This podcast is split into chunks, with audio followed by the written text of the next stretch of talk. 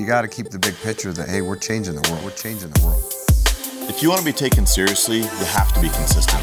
We're speaking with people that are sending a pulse to their industry. Pulse Welcome to Electric People. We have Dave Madsen on the show. Check out Tim Ballard, Jeff Curl, Scheckler, Kenzie Watts. The league presents Electric People. Electric People 2020.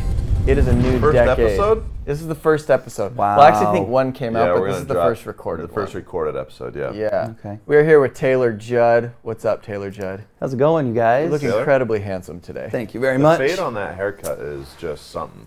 well, it took me four hours, so You did it yourself? yeah. Really? That's, that's like a blow dry and paste mixture going Yeah. on there. Um, for you guys that don't know Taylor, uh, about 250 career installs. Young Taylor's like I was thinking about this this morning. You're, you're like Young Money. You know, like you had like the rap game for a while, and then you had like Lil Wayne come on the scene, Uh-huh. and now he's the thing that's like Yeah. Taylor Judd. So. Wow. Yeah, Taylor is a large equity holder in one of our largest offices, San Diego South. Just broke a tribe record with last quarter's performance. Uh, we were debating on how many installs we count. It's between 465 and 500 installs last quarter. That's so, incredible, man. Yeah, dude, Yeah, franchise member, blessed. tremendous success, and we want to hear what makes you tick. So wait, you both lead from the front and your team is the top team. It's what it looks like. it's possible to do Yeah, both. It's possible to do both. Yeah. So Sometimes it doesn't feel that way, but yeah, it is. juggling. yeah. Start by telling us how you got into the industry. You guys were talking before, but Yeah. um, I think that's a story that not a lot of people know. Yeah, so um, I've worked for the company about two and a half years now. Um, I'm originally from Utah, like a lot of uh, people that are working down here. Um, I recently been married. I was in shipping. Um, I ran a, a sales force for a 3PL, which is just uh, you negotiate lower rates for shipping costs for small to medium sized companies. All inside sales. Picture you for some reason in a warehouse. Like whenever I think of your, I don't know why. Like You don't when I- picture me like on a golf course. No, well I know you're in shipping, and so I always think like, oh, before he was here, he ran like a group in a Yeah. warehouse. Picture like the office Dunder Mifflin. Oh, it was like I, that. I was the guy below the So you were warehouse. like Andy. Oh, the Oh. guy below the warehouse. You just compared me to Andy. The Nard Dog. He's the best. Oh my gosh, I don't know if we can do this anymore. I can't tell if this is good or bad. It's bad. Oh, okay. Yeah, we'll we'll talk after. Yeah, let's do that. I would have taken like Michael Scott, Jim Halpert. Creed. I would actually take Creed over Andy. no offense, but So you're not in a warehouse, but you're running a shipping company.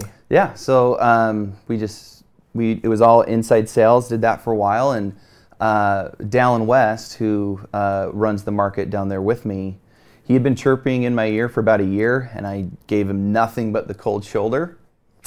So that was awesome, but hold on. What when he would chirp at you? What was he saying? oh, just he would send me pay stubs like, "Hey, I, two grand this week, three uh, three grand this week," and obviously it's. This is two and a half years ago. Two and a half when you years were ago. Getting those, were you just like, dude, like, I was like, was it borderline affecting your friendship with him?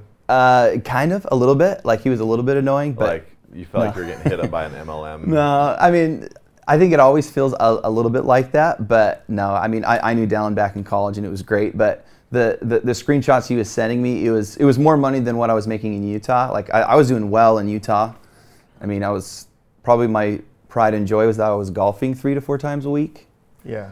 Uh, just you know, living in Orem and just coming home to the to the family, and it was great. So I was definitely in a very comfortable state.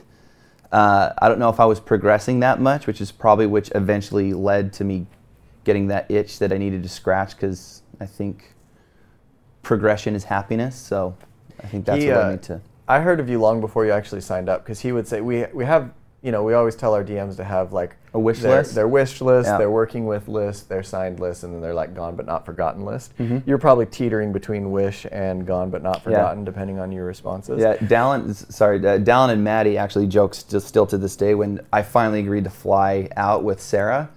Dallin and Maddie thought that we were just using it for a free vacation because we asked zero questions, and they're like, "Hey, so what do you think?" And it's like, "Yeah, sometimes. yeah, this is cool." And they in no way thought that I would make the jump with Sarah, but we did. But it's it's kind of a testament to um, ambitiously recruiting Yeah. because you you did like you had like you were tracking like the kind of like track that most people you know you graduate school you get a job you move up the ranks You get to have some balance between work and life, but initially not interested, right? Like Yeah. most of the people that are like high level recruits, they have other things going on. But it's funny that you were that that person and now you pursue those people. Yeah. You know?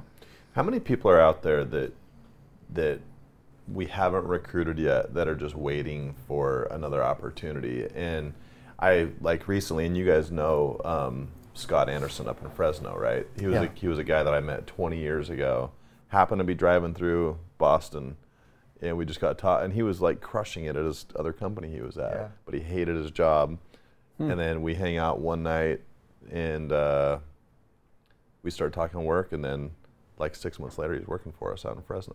Yeah, there's So so, many stories like there's that. so many Yeah. guys like that, right? And Yeah. so um, it's crazy that you're like you're in that same category where I'm sure Dallin probably just thought, oh, never in a million years will Taylor make this jump, and then all of a sudden, Here I am. Yeah, I've, it's actually pretty surprised. I've been surprised by how willing people are just to hear something out.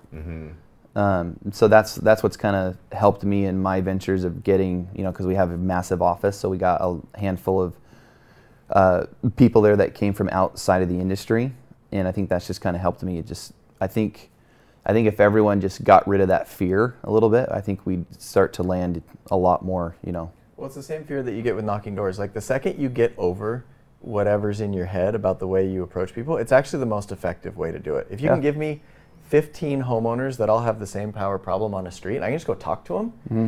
Right? It, it, once you get over the stigma, it's like if there were, if this was not like shown to me as the way to do it, this is probably the way I would ultimately end up doing it because it's faster and better. Yeah. And it's the same thing when you recruit people. Like initially you think, oh, there's going to be this stigma or whatever, but at the end of the day, you can look at people and say, listen, you're really sharp. How satisfied with you are, or how satisfied are you with your upward mobility, with your ability to earn? And most ambitious people, if you can show them an opportunity where they would earn more and influence more, they'll listen, Yeah. right? we should consider this our official PSA to all Vivint Solar reps in That's leadership. right. so, what are the four categories again, Ty? If you're if you're listening and you want to grow in this company, we need to have you go through your Facebook list, your contacts list, your Instagram list, your friends from all your past jobs, whatever, and categorize them into what? What are the four categories? Wish list. Your wish list. And these are the people that are like, who would who would be great, regardless of what you think, right? No These matter what they're doing, Judds. you're just like, Who'd I don't be care great? what he's doing. He would be, she or she would be really good at this job. Yeah, I've got a couple of those that I think of as you say that, right? Um, the second one is my working with. These are the people I've contacted, right? And maybe they're like Taylor and they agree to fly out. Okay, cool. Now he moves into working Yeah. with.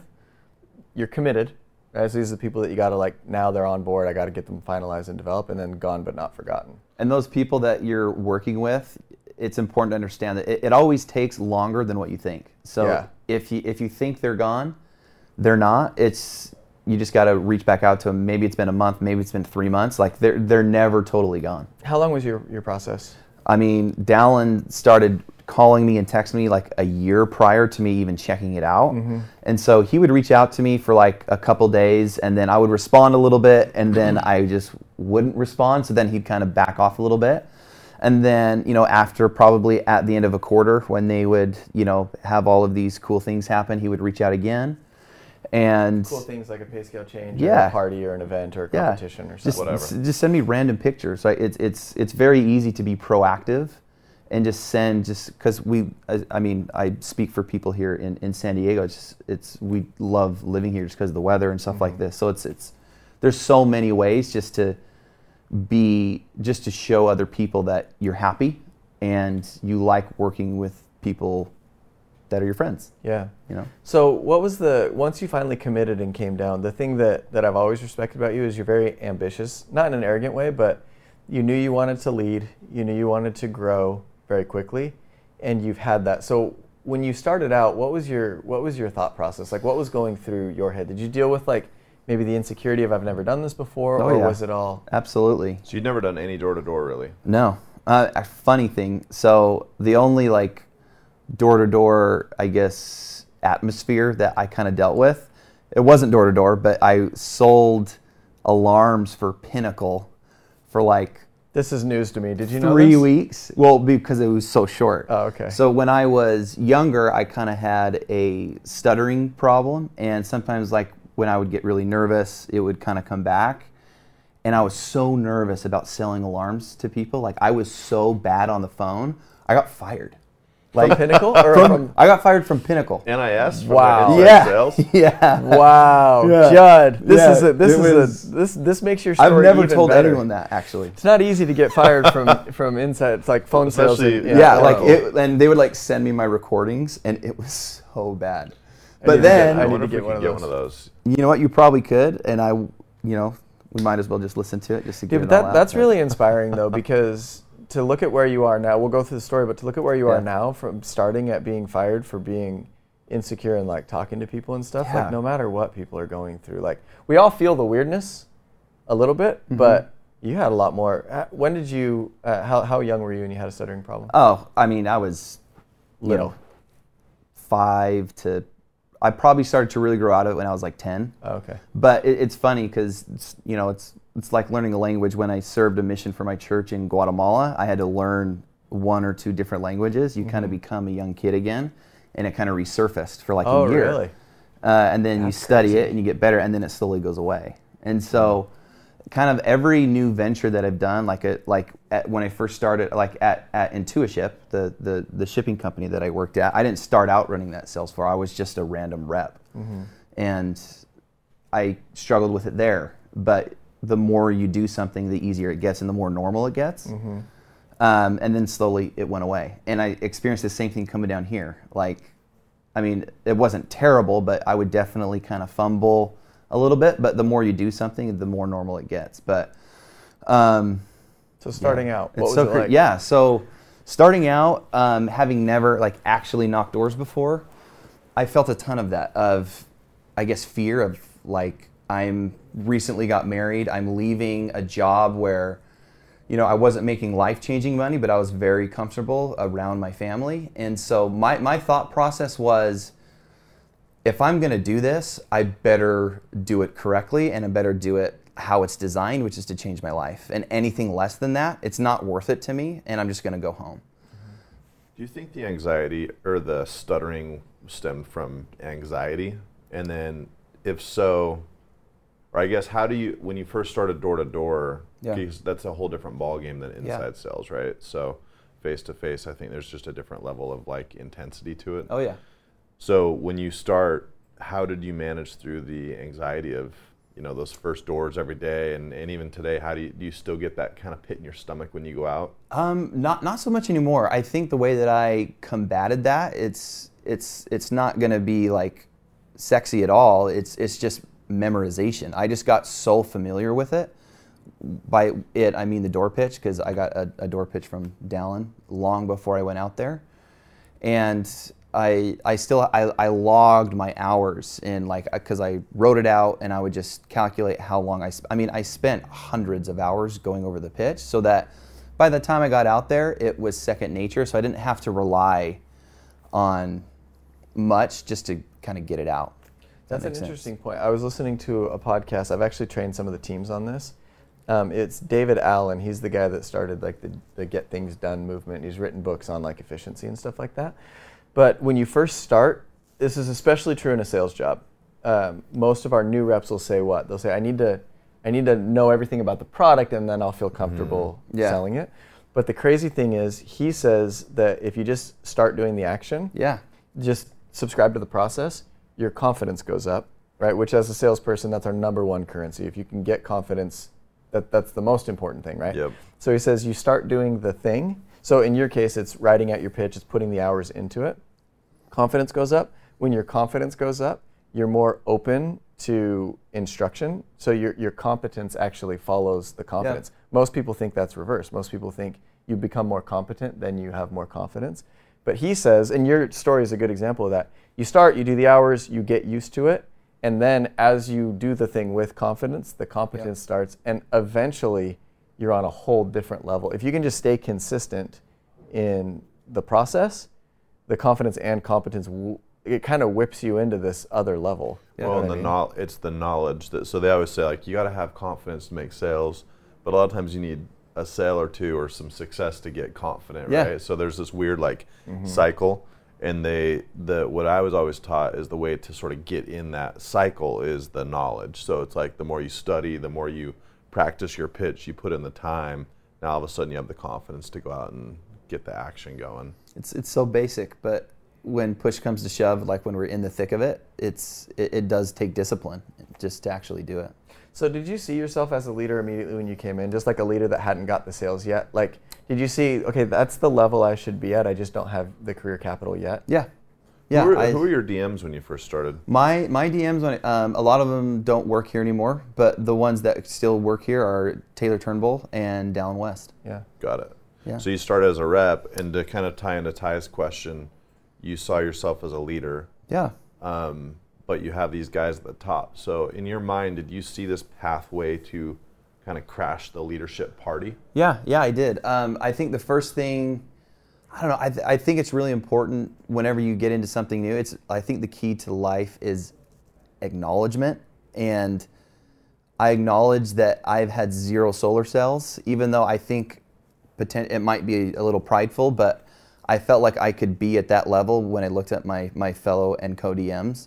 And also, um, I mean, big shout out to them, uh, to Taylor and Dallin. They also did give me a very clear path, uh, and that's obviously very important. But I understood that I need to earn the influence before I get the position, and um, I I should be chasing influence instead of chasing those titles. And so I, the way that I thought about it was, if I get in here and if I beat everyone long enough, it's gonna work out, and eventually I will be there. It doesn't really matter when. Um, the longer that I can just beat everybody else, it's gonna be a very easy transition. It's weird that that's comforting. Like it's like that's relaxing to say, okay, all I have to do is is beat everybody, and I don't really need to worry about Yeah. the career map because so many people are like, okay, well, how long do I have to sustain what kind of volume in order to get the position?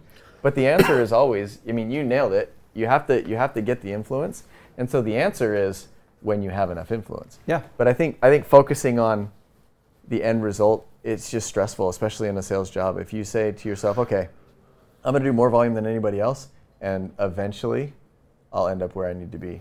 And in the meantime, I'm gonna be rewarded for it. Like that's that's one of the cool, unique things about the job is it does allow you to relax and just control what you can control. If I do this for a long enough period of time, I'm gonna get re- uh, rewarded for it. What's it, a lot of guys get hung up on a specific number, right? You're like, they're like, what, do, what exactly do I have to hit? And I always say, well, the problem is it's kind of a moving target because you're not just competing against a specific number. You're competing against everybody else in your office, everyone else in the region. You're competing against. It's a curve that you're competing against, right? Mm-hmm. So you can't just be, hey, if I hit 21 installs, am I going to be a DM? Well, not if the guy next to you has 28 installs Yeah. two quarters in a row, Yeah. right? Then he's going to get that spot over you. So, so you have to just not only get focused on a number. It's I got to just beat everybody and make the decision for the people above you rather than Yeah. constantly like you know trying to negotiate your way into a leadership role. Like leadership just sort of happens organically, right? It was fun for me because I watched it happen. So I was thinking, you remember that um, X Factor show with Simon Cowell, like the American Idol Oh, yeah. kind of show, right? That's that. By the way, that's all I do. I watch like those auditions where they like try to make you cry, and I'm one of those guys that cry. You just you Like, get I'm just I'm just a sucker for Do you those can see things. purposely watch them just to cry? Golden, like you're like, like- you know what? I need a good cry. May- maybe I'm gonna not watch to military cry. homecomings, and I'm gonna watched watch. those yeah, I'm gonna watch military homecomings. You're like the boy doesn't Yeah. know a his lot of dad's emotion in the under mascot here. It, it comes from this job. You know, I've just got so much built up. I need to release it. Well, the thought is this though: like, if you were to say on X Factor, like, "Hey, what do I have to do to get the deal? What do I have to do to be the one?" It's like, do I? How long should my song be? What kind of pitch? Like, how good do I have to do? What they're looking for is somebody that comes out and they're just like, just takes their Jumps breath off the away. page, yeah. right. Yeah. And the cool thing for me is I was almost like in a, we'll call it the judge's seat when you came on board, right? Like you came in and, uh, you know, you had, you had, your reputation had been built up. Like, hey, this guy will be really good. I've known him for a long time if we can just get him. Yeah. Uh, but then you came in and it was like, okay, you had class separating performance. You, you literally came in and you did the things, right? But then you started to recruit people. Yeah. You took chances. I mean, your brother came out. You started, you started doing all the things and eventually it's almost like well clearly he's the one he has the influence it's like x factor the crowd likes him i feel something you're in Yeah. You know what I mean? Yeah, something that was probably the most satisfying to me was I still remember the meeting and the conference where they announced when I was being promoted, and I had no idea. It's when uh, Hamish came, the Mm-hmm. Yeah. the principal. principal. Yeah. And what was very fulfilling to me after they announce it, and you kind of do like that victory lap, and everyone's coming to say, Yeah, you you did know, a good job. victory lap. I remember there was Yeah. like, But you announced him as a DM. yeah, But there was hooting and hollering. something stuff. that's always fun. stuck with me and, and it's a lesson that i'm going to take into other areas of my life but i considered it a very big compliment when multiple people came and said i thought you were already a dm mm-hmm. like like this is news to me and and to me what that was kind of bearing its testimony to me saying that i had earned that influence Yeah. and it was natural Yeah, the title the title really doesn't mean anything in direct sales. It's I mean we could have called you a DM before you got here and earned the influence, but nobody would have followed. Yeah. You got the influence on your own, and so the title was kind of like a foregone conclusion thing. It's like, well, yeah, that just that makes sense. You know? Something I'm kind of curious about. So Yeah. I don't, you know, on the East Coast, I don't work with you a whole lot. Yeah. Um, I know I've seen you on some of the the big trips that we've done and that kind Yeah. of stuff. So Taylor always is like the fun guy. From what I can tell, I see him like interacting with the other DMs. It's like always making everybody laugh. Um, we had the dance party. You crushed the dance. Uh, oh that was good the dance party did what the inchworm. Yeah, that was good. And inch- I, I, I feel like I need to clear something up. inchworm I is feel like different than The regular inchworm- worm. The inchworm's like the No, yeah, that's you that's he did. and wasn't the what was the what was the other one? The it's. the I Hulk honestly smash. don't know. It's it's all a blur. But I feel like I feel like a lot of those guys felt cheated in that round. I honestly feel like Brendan gave me that round just so that it wouldn't be a sweep. So I just want to give props to whoever won that round. We take that You stuff won. pretty serious on the East Coast. Yeah, and- mean, and I had could tell. Zach, They're- Felipe. they're da- I could tell. I mean, now. we we actually had some training and stuff going on, like Oh, yeah. leading up to that trip. Oh, yeah. So, um, but my question is, I feel like we have a lot of guys that are a ton of fun, but they don't know how to balance the fun guy and, um, you know, when it's time to kind of be the boss. Yeah. So you have really great relationships with a lot of people you work with, and a lot of those come from being the fun guy and just making everybody laugh and all that kind of stuff. So how do you how do you incorporate your personality and you don't lose who you are as a person, but also know kind of when it's time to be the boss and Yeah. you know kind of work through that as a leader. Uh, I think that's a great question. I think that is doctrine. I think everything is beautiful in, in its own season, and so there is a time for everything. I think there's a difference between being like a fun person versus a, a safe person. A safe person has, I mean, to me, I think it's very, for my personality, I think it's my natural tendency is to be the fun guy. That's just how I've always been. And that's, I think I shine in moments like that, speaking of the dance party, right? Like, that might make someone like, I don't want to do that. I never would I want to do that. With me, it's like, heck yeah, It's your right? opportunity to like kind of make a name for yourself. Kinda, you know. like, just shine at who you are. Yeah, and so I think there's, but on the other side of that, um, I think people that are good at being the boss or people or getting people to follow them, um, it's because they have character, and character is doing what you say you are going to do. And sometimes you got to step away from the fun guy because the fun guy usually does what's easiest and what and what's the most fun, right? And this job not all the time is fun. Um, and so I would think of someone trying to do that was just to understand that there's there's power in doing what you say you are going to do. It's possible to be the fun guy, but also be a very high producer, and you just got to find the time to do that. So, kind of one follow up question to that is from my experience, I see a lot of guys who are kind of that fun guy. They, um, they love making people laugh. They tend to be, they have very high emotional, like highs and Oh, yeah. lows. So, do you, are you that way? Do you have high emotional highs and lows? Or do, are you able to say, I can still be the fun guy, but still be even kill when it comes to my work and Oh, yeah. kind of manage through those emotional peaks and valleys? Yeah, that's a great question, and I think a lot of people uh, have this. Um, I think I've gotten better at it over time. I think it's a skill that you can talk about and learn. I think, like when I was a new rep, you know, everyone thinks of sales. It's like, hey, I'm I'm very personable. I'm going to cultivate a, a, relationship with that person, and we're just going to be so buddy buddy, and then they're going to do the sale with me, right? Um, I had to learn very very quickly, like my version of building rapport with a customer. It's I'm not that guy that's at the dance party doing the inchworm. Uh, the build the way that I build rapport with my customers is they know that I, am busy and I'm not going to waste their time because I'm all business actually. Like I, I, build rapport for about 30 seconds or less, and then I get in and do it. So um, I, I, think it's it's been an ongoing process with me, but I def and I tell my reps this all, all the time, like because they. I obviously knock with reps and I train reps, but not every rep sees me every day on the doors. But um, in front of the team when we're coming into correlation, I'm that fun guy. But we do tell them all the time, like, I am completely opposite on the doors, and it takes hundreds of times, hundreds of hours to practice honing in that skill, at least for me, right? Because I think I'm on that extreme side of that spectrum. Uh, it, it, does just take a lot of time and efforts to separate those and come compartmentalize. We all have those stories of the guy who are like, "Oh, he would kill it. He's so much fun." And then he flops. He's a blast. Why do they flop?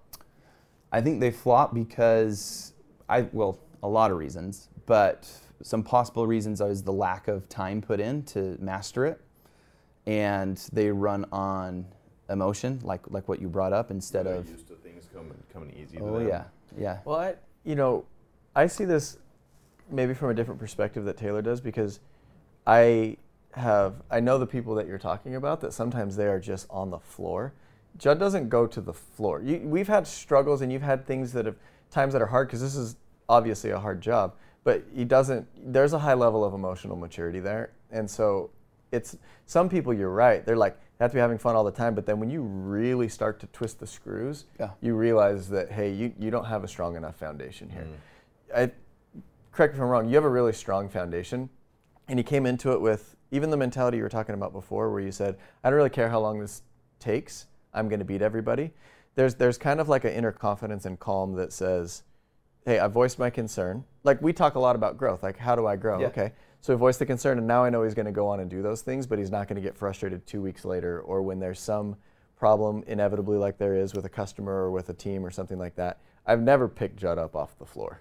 And there are certain people that that's they needed they need to strengthen that foundation. So I would say even if they're listening and you know, I used to be the fun guy in the offices. That used to be my role. Yeah. I'm now, I don't know, maybe I'm just like an old dad now or something, yeah. but we just don't like you that much anymore. Maybe I'm just maybe I'm not as fun as I thought I was. no, but it's not I've, my role anymore. Listen, you know. Yeah you have to know your weaknesses. Yeah. So if you know you're not the fun guy anymore, you got to make sure you hire or like bring fun guys. Bring the fun guys all around. The time. So that's my secret. Is I'm like I I'm not the hooting and hollering guy, but I know that guy's important, like in every office. Yeah. So I'm like I got to make sure I recruit some. You some just keep guys. Zach Allred close. Yeah. Um, but the cool thing is. Um, you do a great job managing with fun because one of the theories that I have, and I'd like to hear your thoughts on this, yeah. is teams need certain things, right? They need recognition, they need um, development, like they need training and things like that. They need accountability, but they also need something to look forward to, always. Yeah. And I've been selling before where um, we used to do this thing on one of my early sales teams. Do you remember that show Wipeout? You remember Wipeout? Wipeout? Oh, yeah. All time great. Just, just guys, watching those shows highlights. Shows, yeah. yes. Yeah. So on Thursday nights. How do they not get sued though?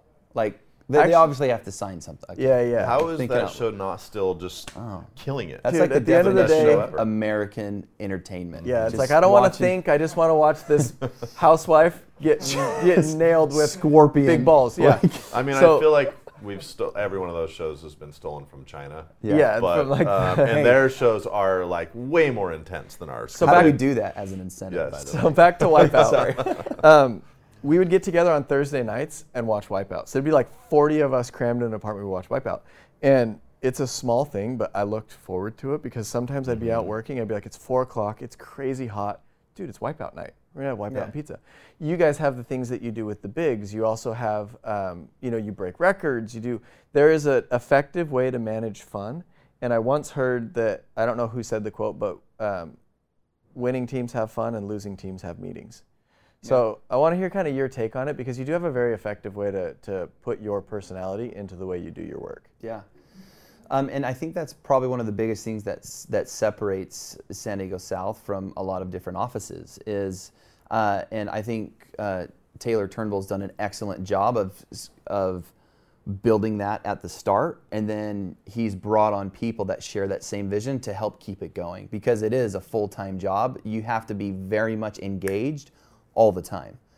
Um, so I mean, So fun isn't something that happens by accident. no, it's by it's, design. It is calculated and it is Yeah. fun and uh, it, it's fun. Obviously, it, it's calculated and it is intentional and it's planned out. And so it takes like number one, if if you're a DM or a, an up and comer in in an office right now. And you're asking yourself that question: How do I make my reps feel like they're having more fun? How do I get that camaraderie going? Um, a couple things that I would say is like little mini incentives for a very specific group of people goes a very long way. And when someone hits it, you talk about that person and reward that person in front of the whole office. Uh, there, there, there's been times, and Ty knows this, where if I'm trying to focus on a combine rep and he's either going through something or she's doing really, really well, I will reach out to Ty and say, hey, can you do me a favor?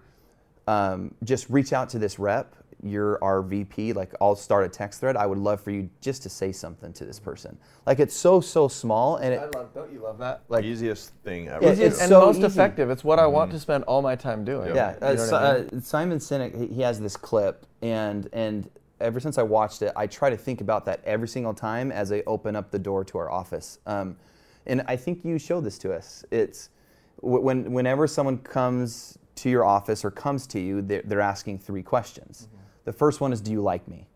The second one is, uh, "Can you help me?" And the third one is, "Can I trust you?"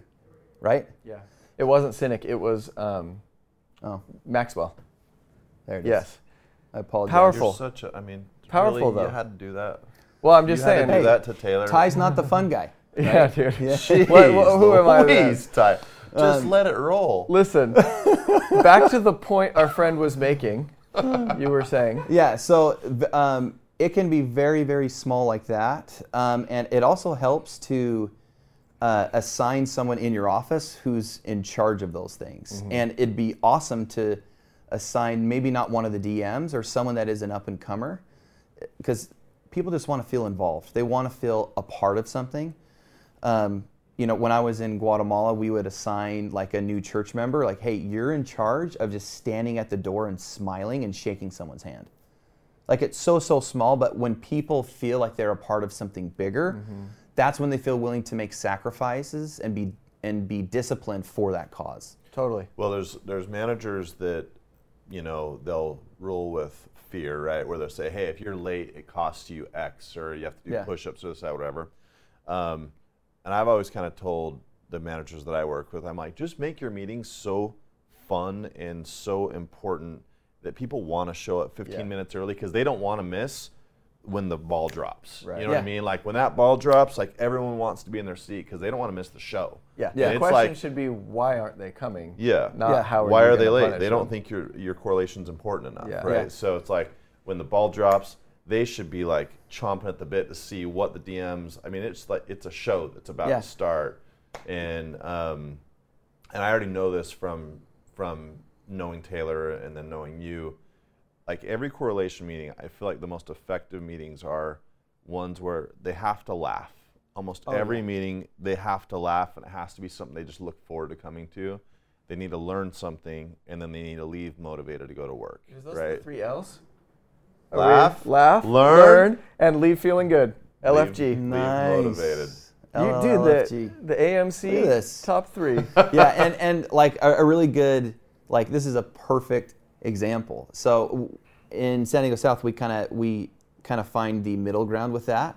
Is like when when when people are late, we have this wheel of just like funny things to do. So we're like, i- is, it fear? No, it's it's Then- and they're it's very have to dance light. For a minute, they're yeah, just it- do something funny. and what was your thing the other day? You guys had a new one the other day, didn't you? Oh yeah, yeah. So that's the example that, that I want to give. So Mike Evans was giving this awesome training, and everyone who show, who showed up late, um, he just wrote their name down. Like it, it, it wasn't like this big thing, like you're late. Uh, but so Mike served his mission in, in Japan, and he was talking about all these, you know, like this exercise that his friends would do there, and so he made everyone who was late, he pulled up a video of people doing it. Like And- Tai Chi thing yeah, yeah, and it, and, it- and it was hilarious. People weren't embarrassed; like, he was smiling and laughing, and people were, were were filming it. It's it's little things like that that keep people coming back.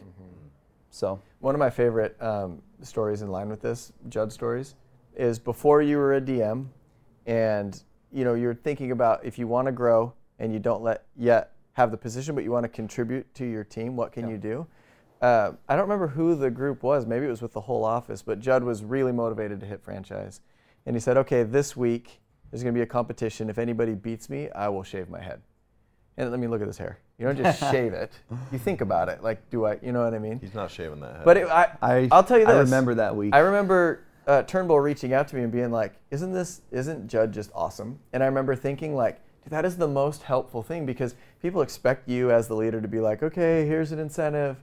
But when somebody like within the group, it's almost like my kids. Like when my son compliments my daughter, I'm like, "Thank you." That's it's the best thing for the family. It's the Yeah. best thing for culture. But if the guys, I mean, compliments to you guys because your team has created an environment where people want to be there, such that there's individuals in the team saying, I'll throw out an incentive. Yeah. I want someone to chase me.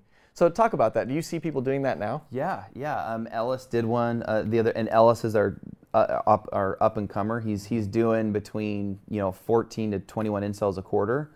Everyone in the office knows who he is, and people look to him as a, as a leader. So he's he's he's done one of those. Uh, we also did one during the big. chase me thing? He Yeah, Yeah. yeah. He did that uh, during during the big. I I don't know what we have like why we're so obsessed with shaving heads, uh, but uh, we, we we had like a, a double way incentive. So where if if the office hit a certain metric, both Taylor and I were gonna shave our heads.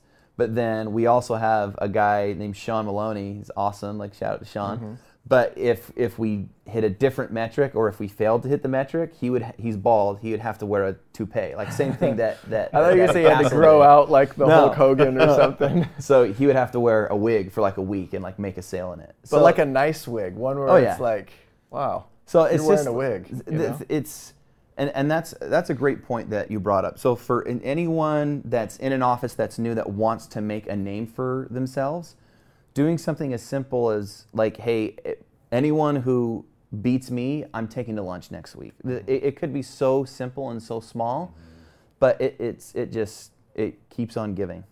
Yeah, and that's the act as if, right? Yeah. And then eventually that's why it's natural when Yeah, people you are don't like, have to "Oh, wait to get you were promoted to start doing cool stuff with people. And the the best people in your office, best reps in an office, are the ones who will rally other reps around them to Yeah. work hard together. Right? Like they'll have a small and a small intergroup, and they're like, "Hey guys, let's let's the four of us crush it this week," and they just do it without the DMs even talking to them or asking them to Yeah. do it. Well, and it's funny sitting next to Adam because Adam was here when when I started selling. Like he was already here running the Boston team when I came in and started running the Thousand Oaks team, and uh, he shared with me some information that helped me get going. And we also took he had this new rep packet that he had like made up before we had any kind of sales Wicked training or anything. Wicked Sola, it was called. S O L A H. So Wicked bad. Sola. uh, I forgot about that. But um, It's my first book. Wicked Sola, dude. It was 12 stapled pages. Oh, no, but he gave it I'm to me. dead. I took Whoa, it. Spiral bound. Thank you. Staple. Oh, I did not get the spiral. Yeah, bound spiral bound. Anyways, I took it and, and then I progressed that. But that was the company was built off of people saying, "I made this. This might help some people," or "Hey, I'm trying to be competitive." We used to throw out East and West like competitions all the time. We had to kind of stop because they it turned into gang wars a little bit. yeah. But um, that's the kind of thing that I actually appreciate and would love to see more of in 2020 is people just taking the initiative because they'll gain influence, which will actually help them. But it's the most effective thing for the business, and it makes it fun. It, it's Yeah. not fun to see a handful of guys trying to start a culture. It's fun to contribute to it and be the one. We got to get Sean in that wig too, by the way. Oh. If he starts wig culture, It's it's like, definitely coming. Him and Castle Keeler. Oh Yeah, yeah, yeah. And, and like a very guys. good example of what you just said. Um, so like when when Castle came on, he just started calling reps on his way to and from area. No one asked him to do that. reps just in the office. Yeah, right. And because it got him going, because it, it, it helped him, but also it helped people see Castle as that leader, Mm-hmm. and then it just naturally progressed. And look at where he is now. yeah, Yeah. that's a great point. Yeah, All so it's it's so easy. I gotta get this off my. Ch- I'm sick of San Diego South, one of the bigs. sick of it. That's a hard sickness to So, have, man. um, There's no So- signs. There's no signs of it getting any All right. better. I was hoping we weren't going to have any of this, but no, it's, it's all right. it's let's- happening. So, um, obviously, Boston, North, Chicago, Orlando are the three big teams on the East Coast. Yeah. That, uh, you know, have you guys in their sights next year. Yeah. So I'm asking you to Okay. let us behind the curtain. Okay. Like, you know, this is me coming to Belichick saying, "Give us your playbook." Okay. So how like, do it's you, all flea flickers and How do you guys? How do you guys do it every single year? Because I think there's this misconception that like, oh, they, you know, they all they transfer guys to their office for like this whatever, and it's not. You guys just recruit like crazy, but there's got to be some strategy to it. I mean, you don't, Oh, yeah. you don't just. And the thing is that um, I've been so impressed with is from watching from afar is I know how hard it is to manage a team at a really high level for a long period of time. Um, and when I was doing it when we first opened up Boston, like people would come and go out of your team all the time. And as a manager, you're like, I have to figure out how to replace that production immediately, and I got to keep recruiting and keep training guys and keep bringing guys up. So, um, what you guys have done has been incredible. So, tip of the cap. But. Uh, walk us through kind of your strategy behind it. I mean, when does the bigs start for San Diego Hmm. South? Um, well, prior to me getting into that, I just want to talk about your guys' teams real quick. You guys slammed it, and we did not sleep for two weeks. So the effort that you guys put forth was amazing, and so congrats on yeah, that. well, same. We didn't sleep either. It was the worst. both both of us kind of hibernated a couple weeks after that. I think, Oh, yeah. you know, Ty and I like- didn't talk for probably two weeks It's after probably that best. was over. it's probably best that we didn't. So, Um, um, yes. no, I think that was probably the best bigs we've ever had, though, right? Oh yeah, mean, and in terms of production and engagement and everything, um, every year we don't think that we can top the previous one. Mm-hmm. Um, I think one of the thing and um, one thing that we always talk about is like it's it's year round for us. Um, I think everyone has their own personal brand that, that they love, and just the reality is a brand that we have is that we win the bigs. Plain and simple. So it's yeah, it's four it's years not ago. something that you talk about come July. It's Oh, you're it's- talking about today. in your we talk about like we have a hashtag that says five Pete. Like like we're already talking about it. Like in our meeting where Ty was, uh, where we gave away all the cash and all the crazy incentives, is uh, we talk about okay, well now we have to do five because we can't just do four. Like we have to do five. Four's weird. And so yeah, it's, it's just a weird number, right? Yeah. So uh, in it's it's year round for us. Um, January we're because we never know exactly when the bigs is is going to be. So I mean, especially like six months prior to the bigs, we meet and we're like, okay, we need to have X amount of reps doing X amount of volume that we don't have currently. Um, and so we just we do multiple recruiting pushes uh, at different times in the year. Um, we, we don't transfer people over. It's just like we, we bring people in. I mean, our office has like we just after you know letting some reps go, we still have 85 people. You know, Currently right now? Yeah. it's a it's a cool culture to see because um, also Maxwell, but he says if you want to measure the efficiency of a leader, ask them to enact positive change. Think about that. How many people can you say, okay, let's shift this, and they can actually do it? You know what I mean? But when when I look at, um, I went and closed some accounts with reps, and so I got to see like the like the core of the core. Like these people are new, and they got recruited to, hey, we have this contest. It's really important. It's part of our culture. It starts in October. We expect everybody to to There's have a part of your interview right. process. You're like, hey, we're the bigs is something Yeah. we do. Like you're being recruited to help us win the bigs. It's in their shirts, logos. I mean, it's part of like if you look at like their brand book, it, it's in it's it's literally like Nike's thing is innovation, right? It's their Yeah. core. But I got to um, close with um, Tasha Polson. Tasha, that's right. Yeah. I went and closed an account with Tasha. She was uh, husband and wife had come to San Diego during the summer, and uh, it was her first welcome call. And Yeah. We went and closed it. And she was posting to the group like, "Hey, I'm going to get a welcome call today." I went and helped her, and she's like, "I contributed to the bigs." So that, to your guys' credit, the the most I think incredible thing is it's not that you strategize so well, it's that for some reason Tasha Polson, Polson, right? Yeah. felt the need to contribute that day. Yeah. You know what I mean? And it's like, man, that's just electric. Like to be a part of that group where everyone's like, I got one, and everyone's like, good job, and Yeah. And all that kind of Yeah, stuff. you I. I- I feel like we do a really good job about um, helping people feel and understand their worth and their value to the team. Like we could not have won that competition again if everyone wasn't out there doing it. So this year, I noticed that you guys didn't run the table through the regular season. You Oh, guys yeah. had a, I would say, for you, a fairly like below average Mm-hmm. regular season, right? You lost a couple rounds, whatever, um, and then the playoffs start, and then the the switch flips. So when I was in high school, I was thinking about this. I'm like, I wonder if these guys did the old, uh, um, like, you know, rah rah speech. I was in high school, and my high school football coach had us all stand in the weight room. We had mirrors around the whole weight room, and we, we all had to stand in a big thing and look at the mirror. And he like gave us this big like you know Tony Robbins speech, and then he had the game film of our opponent, and he just chucked it against the wall, and like the videotape explodes. The Like, I got VHS? I had a piece of like I had my helmet on, so like a piece of shrapnel like hit me in the helmet. And i was like, Ugh. but um, you were just so fired up, right? But it's this like artificial emotion that like gets Yeah. you going crazy. So did you guys have to do like? I mean, you came into the playoffs as what like a three seed Yeah. or whatever, and first time ever you weren't a one seed.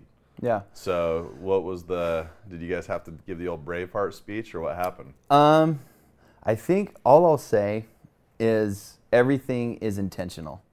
It's about peaking at the right time. when we have a group that's so large, uh, and we've done this before, and so we know how hard it is to keep because every every bigs win we've done, it's kind of been a different story. Like the first bigs that w- they won before I even got there, they were the last seed, and that was the story of a, of an underdog. And then uh, when I was there the first time, we ran the table, and the third time we ran the table, and we went like our mission was to go undefeated, um, and we just felt like we had so many people gunning for us, um, and just the team was just a different dynamic and just a lot more people. We understood that it was going to be very difficult to keep, kind of like what you said, it's very hard to get a large team performing at a high level for a long period of time. Like the bigs went on for a long time. So it, it's, it's about peaking at, at the right time. And so everything was intentional. We would write down our goals. This is what we're doing this week. This is what we're going to do that week. And this is what we're going to do the last week. And we did it. Well, we had what um, an average week of our top teams, like you guys on the west, Boston, North, Chicago on the east. Their best weeks, they were doing around 100 welcome calls, right? Yeah. I think that round, the Boston North, San Diego South round, the semifinals, mm-hmm. there was what almost three. Was there 300 welcome calls that we had to audit and go through? Yeah. As a, Yeah, we had yeah we had a goal to do 100 welcome calls in a day. a day, and we did like 130. no, I think each team had 200 and something welcome calls each that Yeah. week, right? Because it Yeah. was a, a Saturday to Saturday. That's right. Each team had like 240 welcome calls each. yeah, And it was literally tied after eight days. It was tied, and we're both just sitting there going, "This is going to be a nightmare Yeah. to try and audit everything." So, Um, what would you say is one of the hardest lessons you've learned? If you look back on your last couple years, like a time where you've really had to uh, go through something or feel something in order to, to become a better leader? Um, I'm glad you asked that question. Um, I think if if you look at the best leaders in this company, and, and if you look at the top producing reps, and you put them in a line, and if you had to find one characteristic that they all kind of shared, because I, I, I have a personal experience about this, but um, they're all mentally tough. I think being a good rep, being a good leader, uh, you need to be mentally tough. And that's one of the things that I've, it's probably the strongest thing that I've learned from this job. Um, that good things come to those that can be mentally tough. And it is a skill that you can develop. I think we're all born with innate traits that maybe we all fall in a different spot on the mentally tough spectrum. But there are there's one thing that I want to talk about that if if we understand a, a principle or two, we really can practice and be better at becoming mentally tough, which will make us a better rep, a better rep, and better leaders. Um, and th- this principle actually It's it's so funny this job. Like I feel like everything that I say in this podcast, it's going to be something that I learned from one of my leaders. Right? Um, we're just so blessed to be uh, surrounded by this. But um, the best training I received on this was by your brother Jordan. Um, a, a couple conferences ago, he talked about um, uh, being mentally tough, but what excuses really are. In this job, we're constantly facing excuses, unplanned things that take us off the doors. Um, and I think a mistake that we make as human beings, uh, and a mistake that we make a lot as being sales reps here, is we're having the wrong conversation about excuses. What I mean by that is someone's in their area, they go out to their area, and something unplanned comes up, or they're just going through something. The conversation we're having in our mind is is this a valid excuse or not? And then that's where the inner debate is. And it's very easy because we'll tell ourselves any story to feel like it's a valid excuse to get off the doors, to go home early, to not go out and work To not hit franchise. to not to not hit Yeah. franchise, to not hit 14 installs a quarter. That's not the right conversation that we need to be having, because every excuse that we have is 100% valid and it is true and it's a real good excuse. The reality is that it doesn't matter. Doesn't matter, clearly. So that's the conversation that we need to have, you need to have with yourself when you're in the area and your check engine light uh, comes on, or you get a phone call saying, hey, I, I need you to come here for church or something, right? The, the, the, the, the debate inside your head shouldn't be, well, is this a valid excuse or not? What I've done, I kind of ask myself, well, is this going to matter in six months? That's great. you know eh, because it's like if me doing this is that going to make this day significant? And something that i kind of hang my vivint solar career on is probably the most powerful lesson that, that i've learned. Um, it actually happened in my first quarter i believe. Um, and you might remember this because i sent you an email about it you might not. So in long story short it was thursday night. I got a phone call from my granddad grandpa frank. His personality was very kind of to himself. Uh, I spent a lot of time at, at his house going up to shoot guns and ride horses and stuff. He gives me a call and says, Hey, uh, I have cancer and I have two weeks to live. Um, I intentionally didn't tell anyone. I don't want to make a fuss. So if you can come and see me, that'd be great. like, so like that, that's just Grandpa Frank's personality. So floored Yeah. right? Floored me, right? Uh, get off the phone w- with my mom, uh, you know, and just my family. We're trying to plan a time for us to go back and see him. Like, like he's literally in hospice. Um, and the soonest flight that we can get out, or the flight to get out to Utah to drive up to Idaho, uh, was on Saturday. So there I am Thursday night, floored, and now I have a day in front of me to where I think the is this a valid excuse or not conversation would have gone. You know, my wife said, "Well, why why don't you take tomorrow? We got to pack. We got to get everything in order, uh, and then let's let's just be dialed in and spend some time together uh, for us to go to mourn and go to be, be with your grandpa." Which is kind of normal. Like if someone chose to do that, No I- one, would, no one would have thought less of you. no one would have thought less. Yep. But the conversation I had with my wife was okay, I'm going to go see my grandpa. No, nothing between tonight and Friday is going to change anything. He's still dying. I'm still going to see him on, on Saturday. I have an opportunity to show my God or my grandpa or the universe, whatever you want to call it, that I'm willing to work when it's inconvenient and I think I'm going to be helped. And I think that if I can show that I'm willing to do that, like there is a lesson in here. So I told my wife, I said, no, I'm going to get to my area at 9 a.m. on a Friday and I'm just going to work. And I pulled up to my area and I said a prayer in my car and I said, hey, I'm hurting right now. Uh, this sucks, but help me get a win. Like, help me make this significant. And the first three doors I knocked on, I got an AC. I went to lunch. I got another AC and a welcome call that day. So I ended with four ACs and one welcome call that day. I never get four AC. Like people know me as the consistent guy who always gets one AC a day. Even during the bigs, I don't really get more than two or three ACs. So that day, out of the four ACs, two of them have gotten installed, and they've both given me at least one referral. So going back to the principle, that one conversation was that day now is significant to me that not only have, have I been rewarded financially, but most importantly, I can hang my hat on that. And that's something that I will never forget. And that's a principle that we're faced with almost every day in our areas. People need us to come home to do whatever. But the question that we should be, because I asked, is this really going to matter in six months? I mean, it's helped me progress, and I made that Friday significant. And it's something that I'm never going to forget. So I think as we, and I went up on Saturday, said our goodbyes, spent five days with him, and then he passed, right?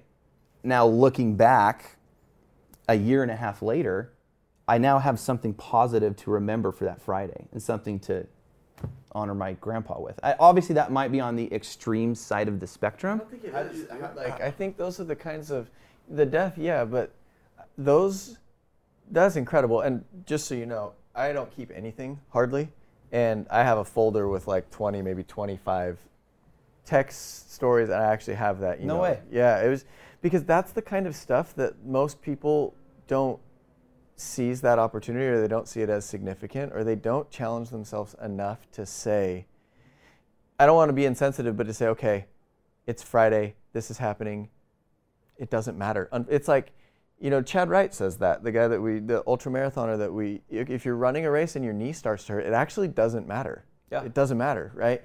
And um, that's the thing I love so much about direct sales is you have these moments, and they, they could be micro moments. It doesn't have to be the death of a grandpa. It could Yeah. be my wife is really mad at me right now. I can't work. Or saying, look, she's mad. I'm going to fix this. We're going to figure it out. But for the next four hours, I'm a leader and people need to see me win because your reps deal with micro things that become massive things like Yeah. this every single day. And they need to have a leader that they're proud of. They need to have someone that they can be like, dude, I saw that and respect, and I'm going to do more Yeah. next time. Well, it's easy to work when all the conditions are right. You know what I mean? Like Yeah. when you're happy, when the weather's great, it's like it's easy to work. It's hard to work and go be productive when you have stuff going on in your life. It's like all the noise around you. To be able to quiet the noise and go out and work and eliminate those excuses is is really what separates our top performers from the average guys. And um, you said something when you were talking. You said I was willing to work when it was inconvenient and then how did you say you said and i knew i would be rewarded for it or something along Yeah. those lines right Yeah. so maybe touch on the and i know we're almost out of time maybe touch on that principle of being willing to work when you know that it's a hard circumstance where does that belief come from that you'll be rewarded for that Yeah. Um, I think it's twofold. Um, I don't know if I'm overstep or anything, but uh, there's a side of it that's a re- religion side of it. I believe that I have a Heavenly Father who's very aware of what I'm going through. And my faith and trust, I know that He's aware of everything.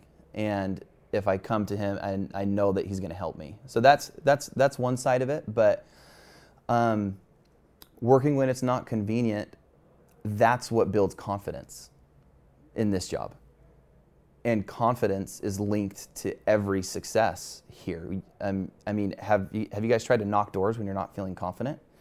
Right? It's It's harder. yeah, It's harder. It's harder to so hard. And so sometimes you're not even cognizant of it right you're Yeah, just going and yeah. then and you're just an hour goes by and you just realize you're in a funk and you're like what is the deal And you're wordy and you're short with people and you're yeah, apologetic. and, and, and you try to say things really, really quickly. Yeah, and so um, when, when you work when it's inconvenient, that is building character. That's the only time, like, it's not really building character if you're working like when you want to work. Yeah. It's when you're going against the grain and you're swimming upstream, that's when you're building that character muscle. And true confidence is when your character is being is is is getting better. And so I think that's that's the secret. And what's cool about the job is there's those little opportunities every single day. I mean, just yesterday, I had another one of those little moments. I did the combine boot camp uh, training up in Temecula, a long ways out of my area. It gets out at three. There's rush hour.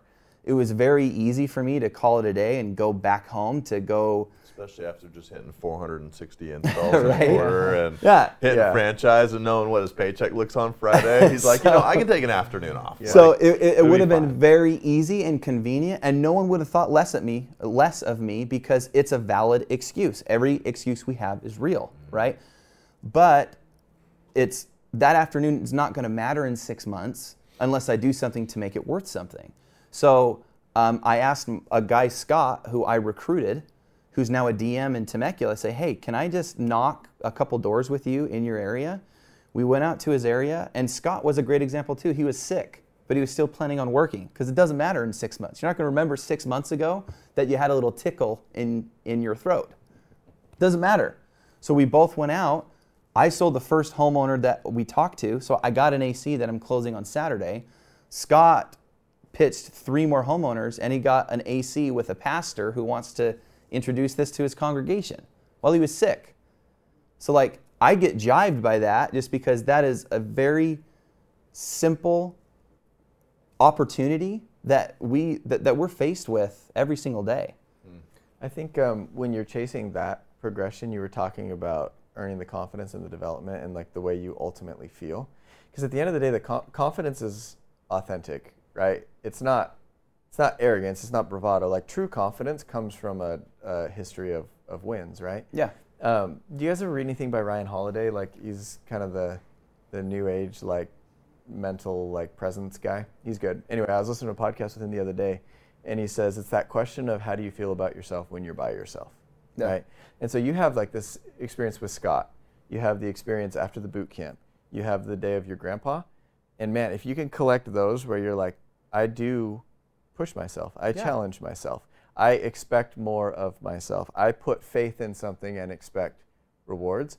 Man, like that. it's a personal culture you develop. Yeah. Yeah. You know what I mean? Like you you become aware of who you are as a person and it's like Yeah. no this is this is who I am. This is my personal brand. I do That's hard great. things Yeah. when the going gets tough. You know what I mean? Yeah, and you know if you don't. And so if if if you can perform when it's only you testing yourself to see if you perform and you take the pride, you take the I'm proud of myself today, those are the victories, man. It's not and we live in such like a, a society where anytime you do anything fun, you post and you share and things like mm-hmm. that. Yeah. But those ones that you win for yourself, those are the lasting ones. Yeah, I think it, it all it all just comes back to, you know, happiness is progression, and you think of what am I becoming? Who am I becoming? Am I becoming a person who throws in the towel when it's in when it's inconvenient? No, I'm not because here's this example, this example, this example, this one, and that that's going to help you in the job. It's going to help you in relationships. It's going to help you in business outside of this company, right? So it's Totally it's great. Well, thank you for sharing, man. That that Yeah. was really personal stuff, but it's motivating. Like I, I can feel the power of that, and I, I'm glad you reminded me. I'm gonna go back and well, now I'm gonna save the video piece of it. Yeah. Um, but you've been inspiring, man. I, I like that you do it for yourself. I appreciate what you've done for the group, and thanks for sitting down and kicking off 2020 with us. Yeah. Man, hey, you can only go up from here. right? Hey, so it's great. you know. No pressure. That's why it's so good. That's exactly right. Well, thank you guys for joining us. This has been another episode of Electric People.